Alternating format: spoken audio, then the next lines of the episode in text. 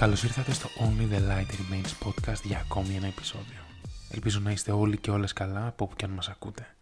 Αυτή την περίοδο είναι ένα σύνηθες φαινόμενο να νιώθουμε άγχος ή στρες. Πολλές φορές χρησιμοποιούμε αυτές τις λέξεις και ταυτίζουμε τις έννοιες. Όμως υπάρχει μια διαφορά μεταξύ άγχους και στρες. Και τα δύο είναι συναισθηματικές αντιδράσεις, απαντήσεις. Όμως το στρες συνήθως προκαλείται από έναν εξωτερικό παράγοντα. Για παράδειγμα, μπορεί να είναι ένα σύντομο συμβάν, όπως όταν πλησιάζει η περίοδος εξετάσεων, ή μια διαμάχη με τον την σύντροφό μας. Ή μπορεί να είναι και ένα πιο ευρύ φάσμα δυσκολιών όπως η χρόνια ασθένεια και η φτώχεια. Από την άλλη, έχουμε το άγχος, που αποτελείται από συνεχείς επίμενες και διευρυμένες ανησυχίες που μπορεί να υπάρχουν ακόμη και αν δεν έχουμε κάποιο στρεσογόνο παράγοντας στη ζωή μας. Το στρες βρίσκεται στην καθημερινότητά μας.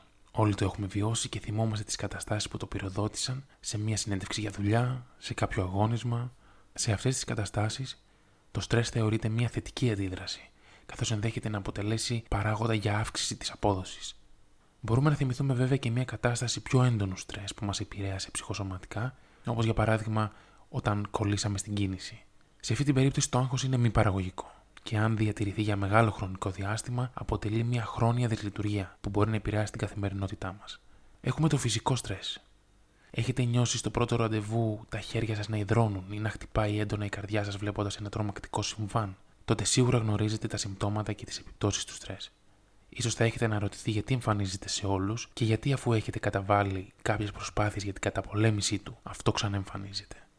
Η απάντηση προέρχεται από ένα ταξίδι στο χρόνο, τον καιρό που ο άνθρωπος χρειαζόταν να προστατέψει τον εαυτό του από τους κινδύνους της φύσης. Αυτό το φαινόμενο ονομάζεται πάλι η φυγή.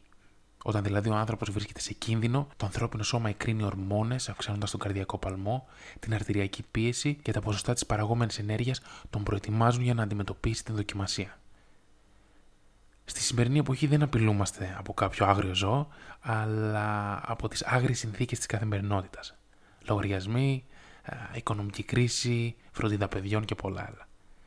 Από την άλλη είναι το παροδικό και ξαφνικό στρες.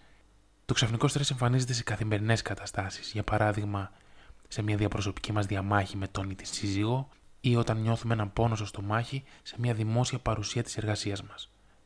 Ακόμη και το παροδικό ξαφνικό στρες που εμφανίζεται στιγμιαία μπορεί να προκαλέσει σοβαρά προβλήματα στην καρδιά όπως αριθμίες, ακόμη και ξαφνικό θάνατο, ιδίως σε καταστάσεις πολύ έντονου θυμού.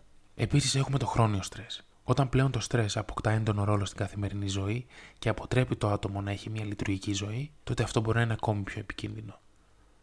Μπορεί ακόμη να έχει αρνητικές επιπτώσεις στη σωματική και ψυχική υγεία του ατόμου, καθώς άτομα με χρόνιο στρες έχουν περισσότερες πιθανότητες να καταναλώσουν παράνομες ουσίες ή αλκοόλ, αλλά και να μειωθεί η αποδοτικότητά τους στη δουλειά. Άλλες συνέπειες του χρόνιου στρες ενδέχεται να είναι η σεξουαλική δυσλειτουργία, η κοινωνική απομόνωση, και η εμφάνιση καρδιακιακών παθήσεων. Πάμε λοιπόν τώρα να δούμε τους τρόπους διαχείρισης. Η έγκυρη διάγνωση και η διαχείριση του στρες δεν συμβάλλει μόνο στην ψυχολογική αποσυμφόρηση, αλλά και στην καλή υγεία του ατόμου γενικότερα. Αναγνώριση τους στρεσογόνους παράγοντες, καταγραφή στρεσογόνων καταστάσεων και η ιεράρχηση αυτών με βάση τη σημαντικότητά τους. Αυτό βοηθάει στο να δοθούν προτεραιότητες στα πιο σημαντικά γεγονότα και να διαγραφούν οι λιγότερο απαραίτητες εργασίες. Διατήρηση δυνατών σχέσεων. Από τη μία, οι κακές διαπροσωπικές σχέσεις μπορεί να σηματοδοτήσουν πηγή στρες. Από την άλλη, ενδέχεται να λειτουργήσουν ως εργαλείο αντιμετώπισης του. Τα άτομα του περιβάλλοντός σας, όπως οι στενοί φίλοι, φίλες, η οικογένειά σας, είναι σε θέση να σας υποστηρίξουν, δίνοντάς σας χρήσιμες ιδέες και απόψεις για να μπορέσετε να αντιμετωπίσετε αυτές τις τρισογόνες συνθήκες. Έχουμε την χαλάρωση και την ξεκούραση. Οι προτινόμενες ώρες ύπνου είναι από 7 μέχρι 8 ώρες. Βέβαια, για να καταφέρετε να έχετε έναν ομαλό ύπνο, αυτό συνεπάγεται τόσο με τη μείωση της ποσότητας καφέινης, ε, όπως για παράδειγμα τα ενεργητικά ποτά, καφές και τσάι, όσο και τη πολύ ώρε βραδινή ενασχόλησή σας με τηλεόραση και τον ηλεκτρονικό υπολογιστή. Άλλοι αποτελεσματικοί τρόποι μπορεί να είναι η γιόγκα και οι ασκήσεις χαλάρωσης. Το αποτέλεσμα της ξεκούρασης είναι η μείωση του στρες και η καλή λειτουργία του νοσοποιητικού συστήματος. Μην διστάσεις να ζητήσεις τη βοήθεια του ειδικού. Αν οι προηγούμενοι τρόποι που έχω αναφέρει δεν σας βοηθήσουν ώστε να αντιμετωπίσετε το καθημερινό στρες, τότε θα μπορούσατε να επισκεφτείτε έναν ψυχοθεραπευτή, ψυχολόγο ή έναν ειδικό υγείας.